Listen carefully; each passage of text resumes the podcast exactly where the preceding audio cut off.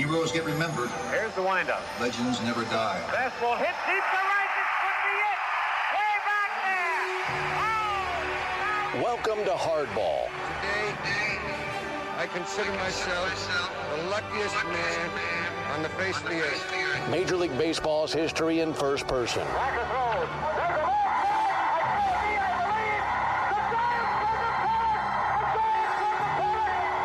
Conversations that span almost 20 years. It is 9:46 p.m. with the men who saw and made that history, Sandy into his windup. Here's the pitch. many of whom are no longer with us. Swung on and missed a perfect game. Stories from the 1930s High fly ball going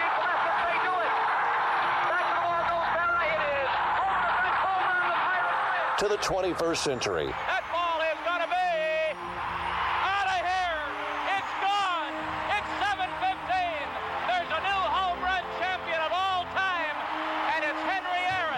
This is Hardball. Dad, you want to have a catch? Welcome to Hardball. My name is Chris Domino, and this is episode 10. First, I want to thank everybody who's found us, and certainly any of you who spread the word a little bit to grow our world. The only way it gets a little bit bigger is if you guys do a little bit of that work. So I greatly appreciate you spreading the word to baseball fans as far and wide as possible. Let's talk about this week. Edward Charles Ford, Slick, the chairman of the board, Whitey. If you have listened to any of the previous nine episodes, you know that this podcast is not built upon numbers. It's about stories, where players came from, how they made their way to their first major league appearance, the people they met, played with, against, and of course the wins and the losses, and first person lookbacks years after they did their work and reflections of a baseball life. The goal has always been singular to make these men comfortable enough to sit back in their chair and open up, separate some fact from fiction, or better yet, tell a story they haven't thought about in years or one that is seeing the light of day for the first time. Mr. Ford did not disappoint on any level. I've had the pleasure to catch up with him a number of times over the years, a quick phone call just to say hello and ask how he is doing. And I always hope against hope that he makes his way to Cooperstown in July as the elder statesman of the game's incredible past. So before we get to Whitey, another Hall of Famer in this series, another one team Hall of Famer at that, allow me a minute to lay out his greatness.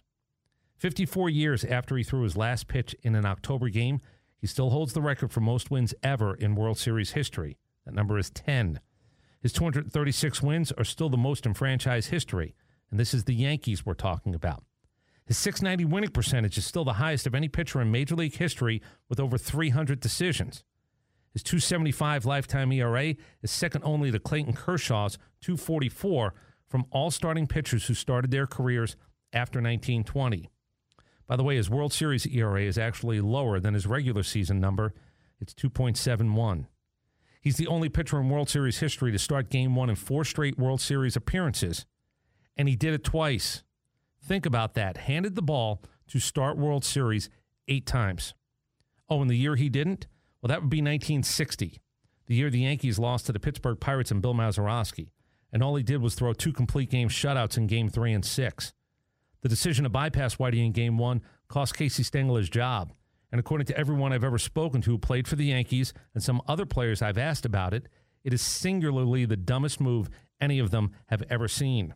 With all due respect to all of those men, I've seen something dumber. It was the 33% of Hall of Fame voters who decided in 1973 that Whitey Ford wasn't a first ballot Hall of Famer. Oh, and the 22% who the next year still didn't believe he was worthy in the 1974 vote, the one that just barely got him in. He saw Mickey cry. He talks about throwing to both Yogi and Elston for all those years. We don't get into it, but think about this. He has in his possession the Phil Linz harmonica. Yogi thought it was in his museum in Montclair, New Jersey. Now, again, some of you might not know the story, but I promise you, it's worth it. Google it. He played half a season with his boyhood idol, Joe DiMaggio. After the conversation is done, you'll hear an incredible Reggie Jackson story from the mouth of Whitey Ford. It's all here. And quickly, let me go back to two previous episodes. Episode one was Stan Musial. We spoke of him being signed as a pitcher and how an arm injury turned him into Stan Musial, one of the greatest hitters of all time. Whitey will tell the story of his Yankee tryout and how that day started him on the road to becoming Hall of Fame pitcher, Whitey Ford. And in episode two with Phil Rizzuto, I told the story of how long it took to get Phil to come on. He eventually said yes because this man, Whitey Ford, enjoyed our time together enough to tell Phil, do the thing with the Italian guy in Atlanta. You'll enjoy it. And if in summation, you need to know who Whitey Ford was, is, my father was a diehard Brooklyn Dodger fan and did not like the Yankees one bit. but he loved Whitey Ford. Said if that there was one guy who could have changed the fate of the Dodgers postseason history, it was the five foot nine, 175 pound lefty who could beat you with his arm, but more importantly with his tenacity. Here you go, the chairman of the board, Whitey Ford. When Mick and I played together, we were known to have a beer or two on special occasions. Like after every game. It's too bad light beer from Miller wasn't around then. Yes, less filling because light actually has one third less calories than their regular beer. And it really tastes great. Buddy, if we'd had a great tasting beer that was less filling in the old days, can you imagine where we'd be now? Yeah, the beer drinkers Hall of Fame. The big news right now is that Whitey Ford of the New York Yankees has set a World Series pitching record by pitching 30 consecutive scoreless innings. He broke Babe Ruth's record as Babe Ruth had pitched 29 and two-thirds innings. Mickey's in center field calling the pitches to Yogi. Now for seven innings, I'm nothing nothing with somebody, not knowing that Mickey Mantle's giving him the signs. In the eighth inning, Mickey got nervous now, nothing nothing. He says, okay, Yogi, I got you this far. It's, you're, you're there on your own now. we just lost four straight in Chicago and got on the bus, and Yogi was the manager, 64. And uh, Phil Lindsay just got the moniker, and he's back in the back of the bus playing Mary Had a Little Lamb or something. And Yogi hollered back, throw that goddamn thing away. And, and Phil didn't hear him. And Phil says to Mickey, what, what did he say? And Mickey says, he says, play louder. he played louder, and Yogi went back and smacked it out of his mouth. Joining me on Legends of the Game, a gentleman, well, great honor and a pleasure to speak to him. I certainly know a lot of transplants from the New York area. You're going to be happy to hear Mr. Whitey Ford joins us this evening. Hall of Famer Whitey Ford. Mr. Ford, how are you today? Wonderful. Thank you, Chris, for having me on your show. Well, I appreciate your time today. Um, the, the pride of Astoria, Queens, I believe, correct? That's where I grew. I was born in New York City, and when I was a young, five or six years old, we moved over to uh, Queens. Astoria. I grew up in Astoria, Long Island. Yes. And one of the things I always ask for gentlemen, uh, baseball and New York City at that time, three teams. Who did you find yourself rooting for as a young boy? Always the Yankees.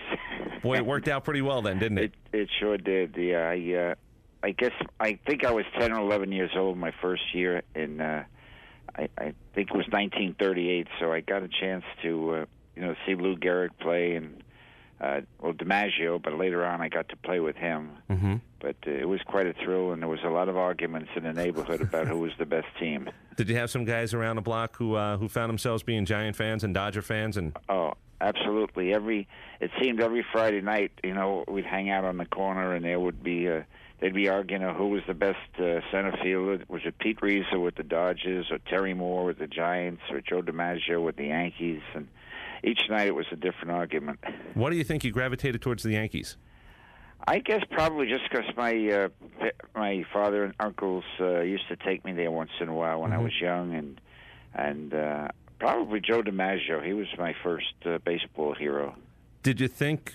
Well, let me ask you: At what age did you think the possibility of, if not at Yankee Stadium, the idea of putting on a major league uniform? When did that pop into your head? About uh, after I was in the big league, in the minor leagues, about three years. Mm-hmm. My first two years in the minor leagues, you, you just have to remember I was about five foot nine and weighed about 150 pounds, and, and didn't throw very hard.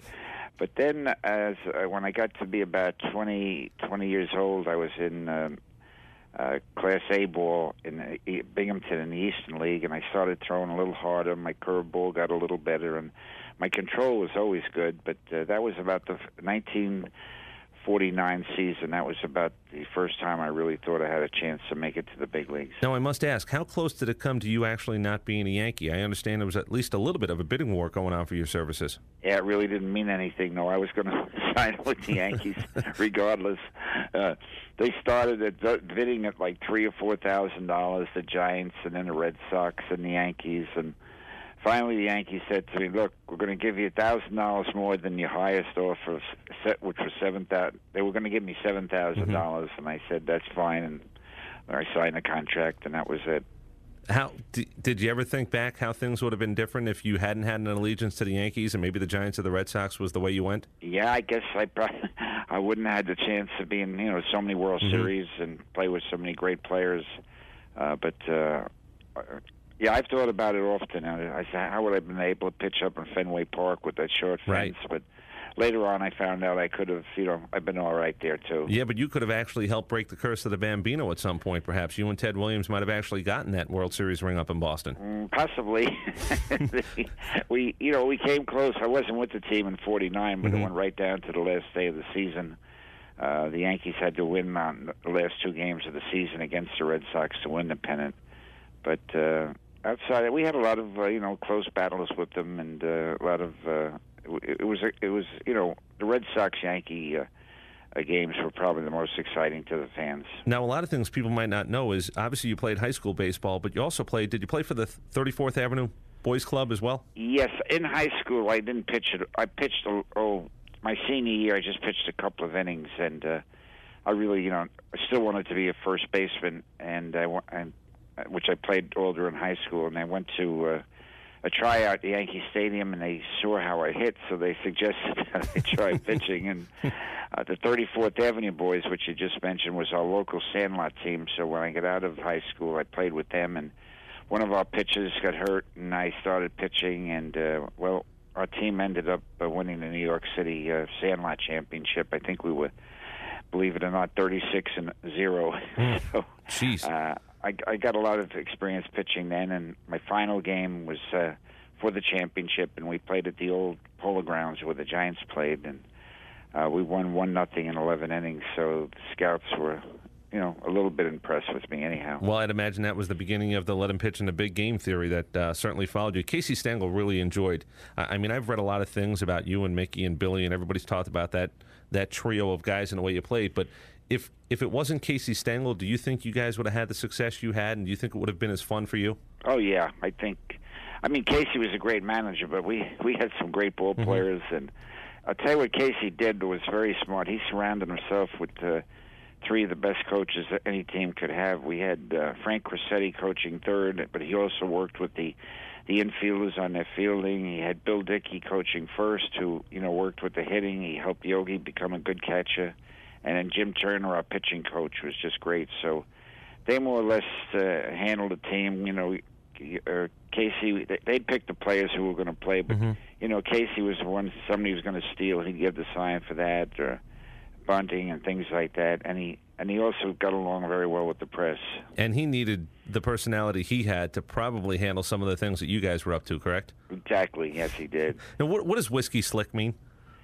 Um, I'm not really sure how it ever came about, but um, Casey said something to that effect that we were whiskey slick, and uh, Mi- Mickey, for some reason, I only thought that. Uh, you know, w- we uh, we drank a little bit, which, which was right, but we picked our spots, and uh, it was a little uh, overrated. They, you know, God, Mickey never would have been played more games than anybody in the history of the Yankees if uh, all the stories you read Right. about him were true about being out at night, or the same with myself and or Billy Martin. But I think Casey gave you know gave came up with that expression whiskey whiskey slick, and uh, I'm not really sure what it meant. Well, it's one of the great nicknames. I mean, the chairman of the board is fantastic, uh, but slick is also. Well, Mickey called me slick right till it, you know till we, we lost him, but uh, and uh, quite a few guys call me that now, and especially you know ex Yankees.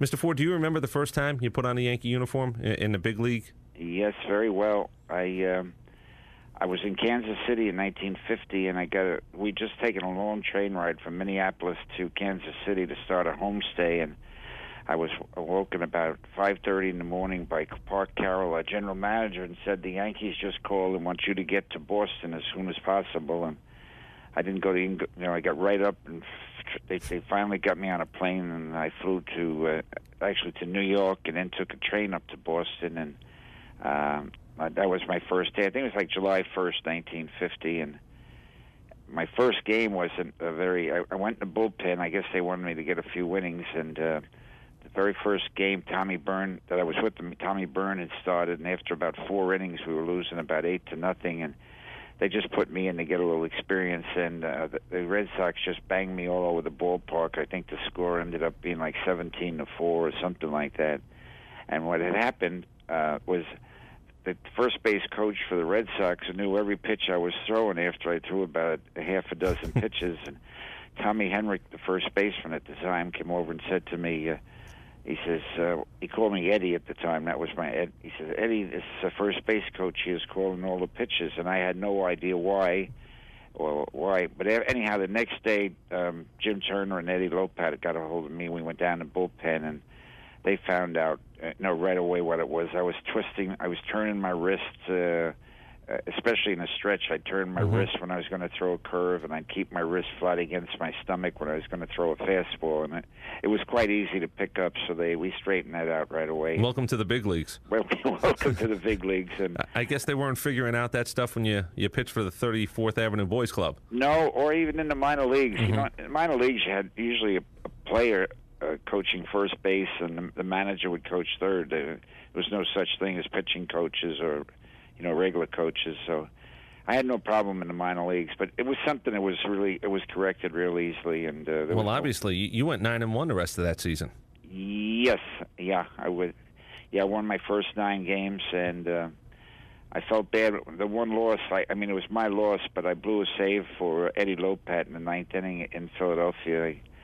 I, uh, it was it was three two, and uh, somebody hit a home run off me with a man on, and uh, that was my first loss. But I, I felt worse about losing the game for Eddie Lopat, who you know was one of the veteran pitchers with the team. Did you find yourself in 1950 a little bit pinching yourself at night, saying, "Boy, this is this is going real well," and Oh, th- yeah, this is was, everything you I know, hoped it would be."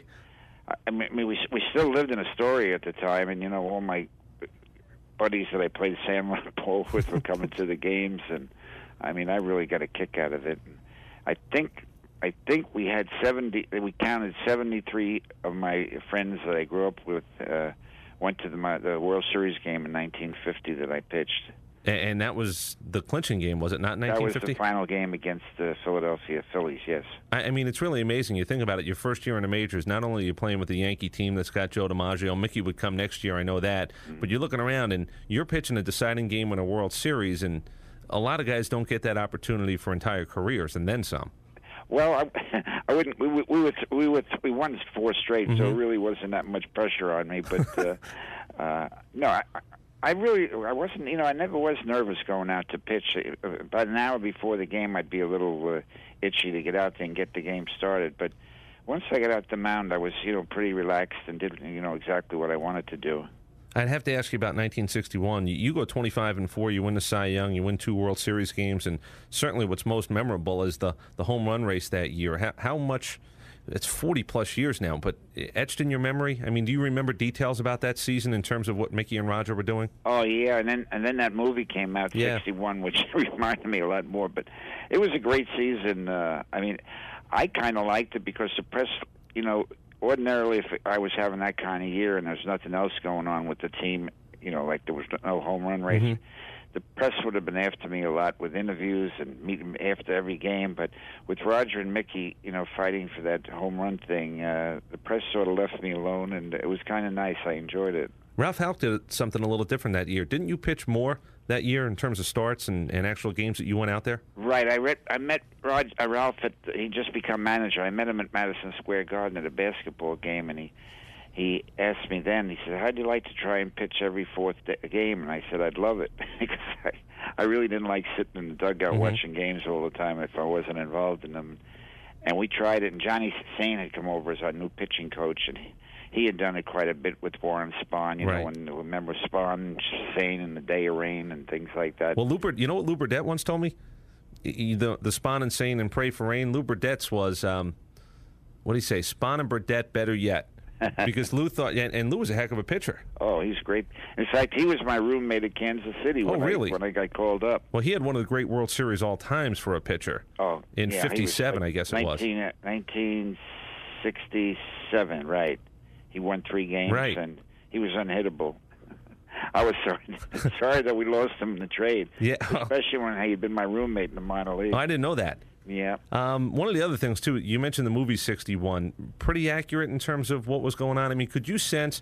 I, I spoke to Mrs. Mantle yesterday, and she really does believe that in '61, Yankee fans embraced Mickey like never before because he was the homegrown guy, and it's amazing. He won a triple crown in '56. He was an MVP a couple of times, but it almost took that home run race to have Right. Yankee fans look up and say, "Holy cow, this guy is one of us," and Yeah, he's pretty they, good.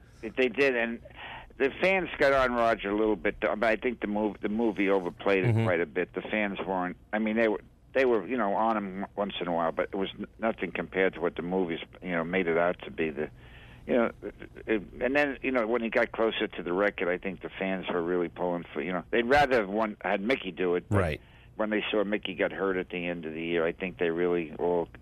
Uh, you know, went, went along with Roger, and they, they really liked him. Well, thank God it was a Yankee, is probably what they ended up thinking. Exactly. Instead of an Oriole or somebody else, or Ted Williams doing this to him. Right. Um, we mentioned Billy Martin before. True or false? Did he hit a home run off you after he was traded and you were pitching against him for the first time? Yeah, he was traded to Kansas City, and we had a big we had a big lead, and I, I didn't I didn't do this. About the only time I ever done it. Uh, we we went winning like eight or eight to one or something like that in, in the stadium, and I threw a big slow curve to him, and he, he took it for it, and I said, and I I just hollered in the same thing. In other words, I was going to throw the same pitch again, and he believed me, and he hit it down the left field line for a home run. And Casey Stengel, I think, might have heard me from the dugout, and he got a little annoyed at me doing that, but. He, he kind of he he loved Billy, so I don't I don't deep down in his heart I don't think he minded me letting uh, letting Billy know what was coming. Now finish the story. Did you uh, did you drill him the next time up? Oh no, I, yeah, I did, but it wasn't one that I was really trying to hit him. Right. I, just, I threw one behind his head. No, there's no chance of it going to hit him. Now you you know everybody knows about the Yogiisms, but I read a quote and, and I don't know if you said this or not, but I have seen it's attributed to you uh, about the spitter, about well you know No, I didn't. I, I I tried to learn how to throw a spitter, but I didn't have much luck. I couldn't control it, and uh, so it, you know, everybody you know thought I cheated, and well that's perfect, isn't it? uh, yeah, it really helped when they thought I was cheating, but I I really wasn't. We we tell Greg Maddux all the time. You know, my partner on the air thinks that he cheats, and I said it's the greatest thing a pitcher could have going for him out to the mound every day. Oh, I, I I watch him very closely. I don't. If he's cheating, he's doing a great job of hiding it. Yeah, and again, let let a couple of guys think that he's cheating. I would imagine life gets a little bit easier for a pitcher Uh, at yeah, that point. he- the way he pitches, he doesn't really, you know, he's got such great, great control and change of speeds. Uh, he's just a great pitcher. You're, you're still a big baseball fan, I know. oh yeah, yeah. I follow the Yankees. I, yeah, I follow baseball very closely. Do you enjoy your time in spring training, working with uh, with the Yankees and going around yeah, camp? And I, I went for you know this year I only went for ten days over Mhm. to Tampa, but I enjoyed every day of it. Yogi came this year, and it, it, it was fun. You know, just seeing the young players and they'd ask you a few things. The older pitchers don't, you know, we don't even bother with. You know, what what, what can you teach uh, Clemens and Pettitte and Mussina and David Wells? But is it inter- much you can teach? Is it guys. interesting to you? You know, Tom Glavine just met Sandy Koufax again this spring training, and he got such a kick out of that. And I'm assuming, do you, are you aware of when a guy, even a major league player or a pitcher, just says, "Man, I was just talking to Whitey Ford," or "I am talking No. to Whitey Ford"? I I don't know. I didn't get. I don't get that impression when I'm with the Yankees. I mean, they're all great guys on the team, and they they treat me nice. And uh, you know, if they they if they want to ask me something, they know they can come over and you know talk about it, or you know anything to do with pitching. I'm glad to you know help them if I can. 1974, you go into the Hall of Fame. How how amazing was it? You go in with Mickey, and, and I'd imagine as great an honor as it is, it probably got better because it was Mickey and you at the same time. That was great. I I was a little disappointed I didn't get in my first year, and uh, I just I you know I missed by not not too many votes, but Did anybody ever explain? And I'm sorry, we'll continue with 74 in a second. But Joe DiMaggio didn't get in his first year. You didn't get in their first year. And, and is that just a Yankee backlash, or is there something? I I think so. I How is just that think possible? Some, you know, I think two writers can vote from each town or something. I Mhm. don't know how it works. There's about 400 votes though, but I. I said, you know, and I wasn't a guy that w- worried about my record, but you know, after I didn't get in, I, I looked at my record and I looked at some of the records of guys in the Hall of Fame, and I said, "Geez, something's wrong here." but it worked out great because I never, at the time, I wasn't thinking next year Mickey's eligible Right. for it, and uh, sure enough, we both got in the same year, which was just perfect for me, and I know Mickey loved it. So 236 and 106 with a 275 ERA. If that's not first ballot Hall of Fame, I, I've never seen first ballot Hall of Fame. You're, you're the only Yankee pitcher, by the way, to have his number retired, correct? Uh, so far, yeah, but I, I got a feeling we got some pitches it's going to happen to in the next uh, 10 or 20 years. How big a thrill was that for you? Oh, that was so exciting. Uh, uh, we were at uh, at Shea Stadium that year we were playing, you know, when the Yankee Stadium was being Right. refurbished, and a 19 uh, the the old timers game in 1974. That you know everybody knew I was going to go into the Hall of Fame, and the Yankees retired my number, and that was uh, quite a thrill. Can, can I ask in a strange way? I know the Hall of Fame is bigger, more grandiose, but to be a Yankee and to have that honor come about, is it comparable to the Hall of Fame itself? Yeah, the Hall of Fame, you know, that's just something you you don't even think you're ever going to you know make, but. Uh, uh, when we got in, I mean, I was so excited. I'd never been up there. Uh, I was nervous. I never was nervous pitching, but I was very nervous with my speech that that uh, they and uh, Mickey went out with my kids and his kids and sat up drinking beer all night, and he made the best speech I ever heard without even you know preparing for it. And I I wrote my speech out, and it was terrible.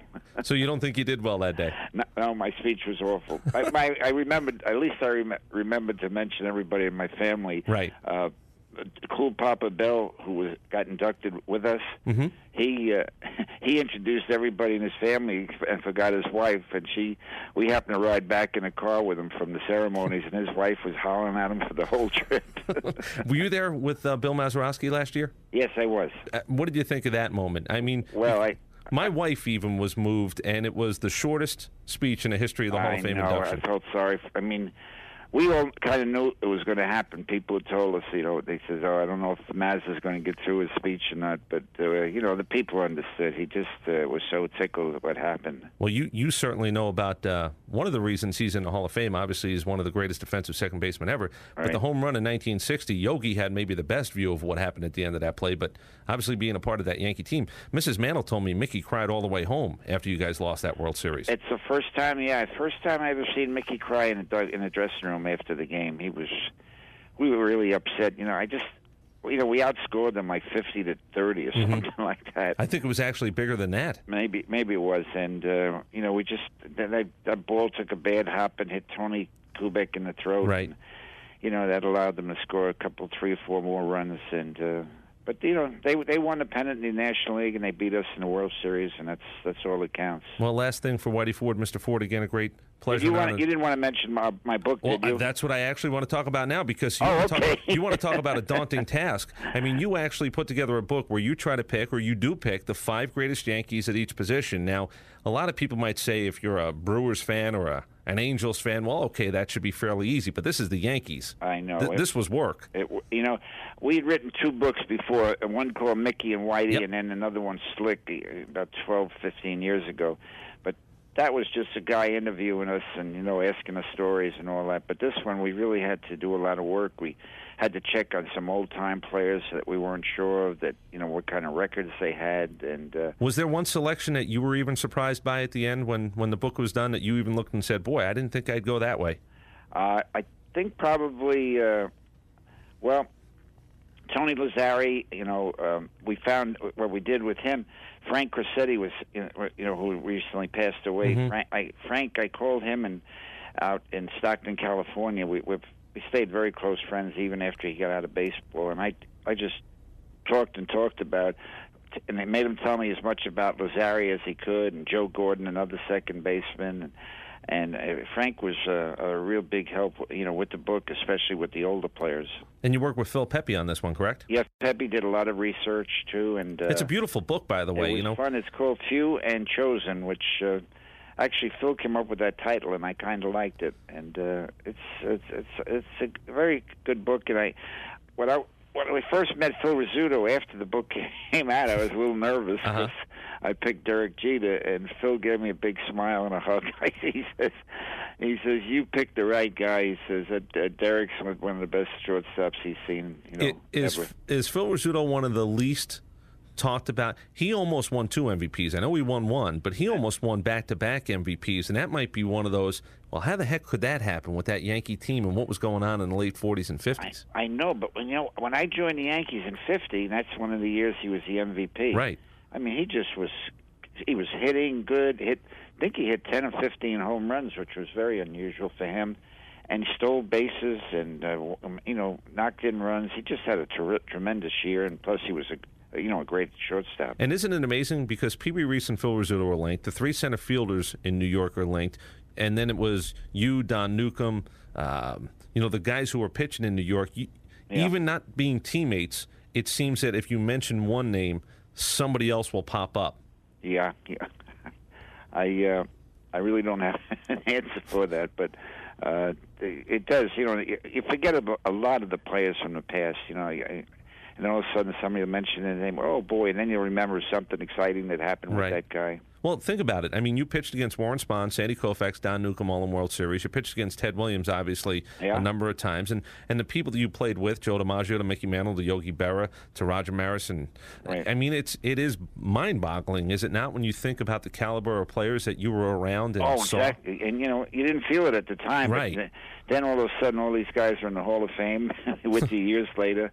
And probably the greatest thrill I've ever gotten recently was a few years ago. Ted Williams was on. Uh, uh, they, on a Met game, you know, they had a doubleheader, Mm-hmm. and uh, they had him up in the booth, and they were it was Tom Seaver and uh, I think Fran Healy and Ralph Kiner, and they had one Seaver. Somebody said to uh, him, uh, uh, to Ted, who who was the toughest pitcher you ever had to hit against?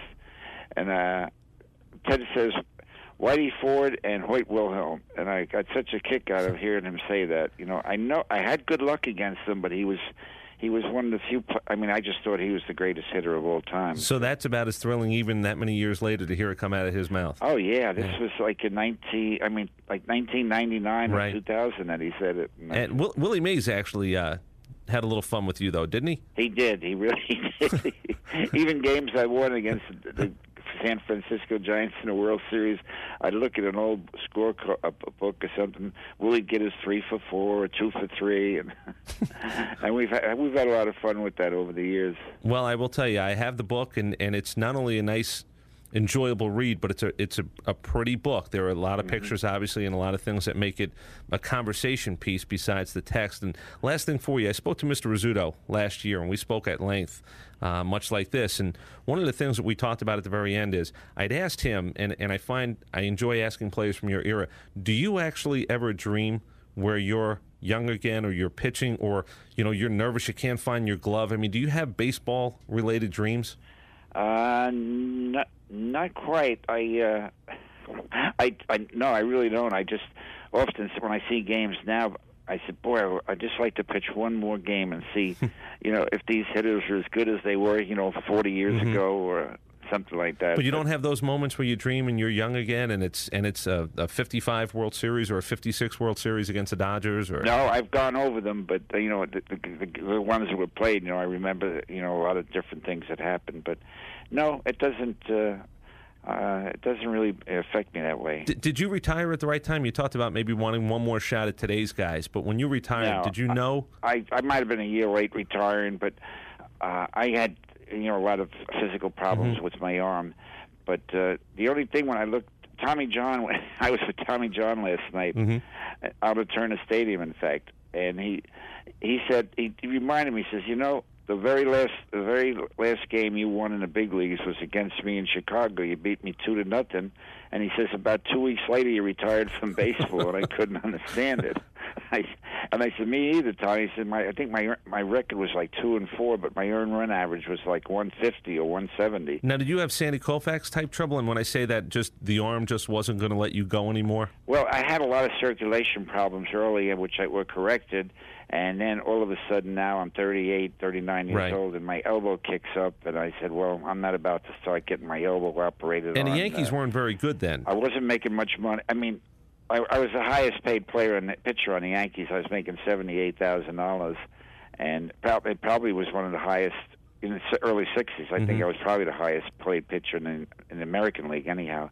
And I said, I'm not saving any money. I said, I'm not going to be able to retire, so I might as well get out of baseball and get a job and take care of the family. you did coach a little bit though Just that, yeah. One year I went back and coached first, and uh, Not I enjoyable? really didn't enjoy it. Yeah mickey mickey all. said I- the same thing didn't he it wasn't really what he'd hoped it would be No, I you know I just didn't like the road trips, Right. and I wasn't involved in the games except coaching first. And you know, first base coach, you don't have to be not taken away from any other coaches, but you know, just say don't get picked off Right. or something like that. Yeah, watch his move. Exciting. get a good look Yeah.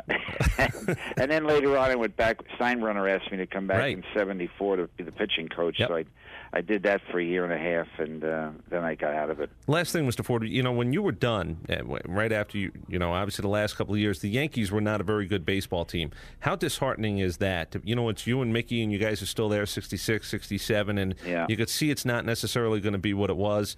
Um, when you had had so much success, is it really tougher to go to the ballpark when things aren't going as well? It was, yes, and and I could see the team starting to go down. The, uh, Roger, you know, wanted to uh, leave the club. He Right. went to St. Louis. Uh, Roger Maris, and then Elston Howard was starting to not do too well, and he Mhm. got traded to Boston. And I could see Mickey slowing down. And I know Mickey wished he had quit a year or two earlier Right. than he did.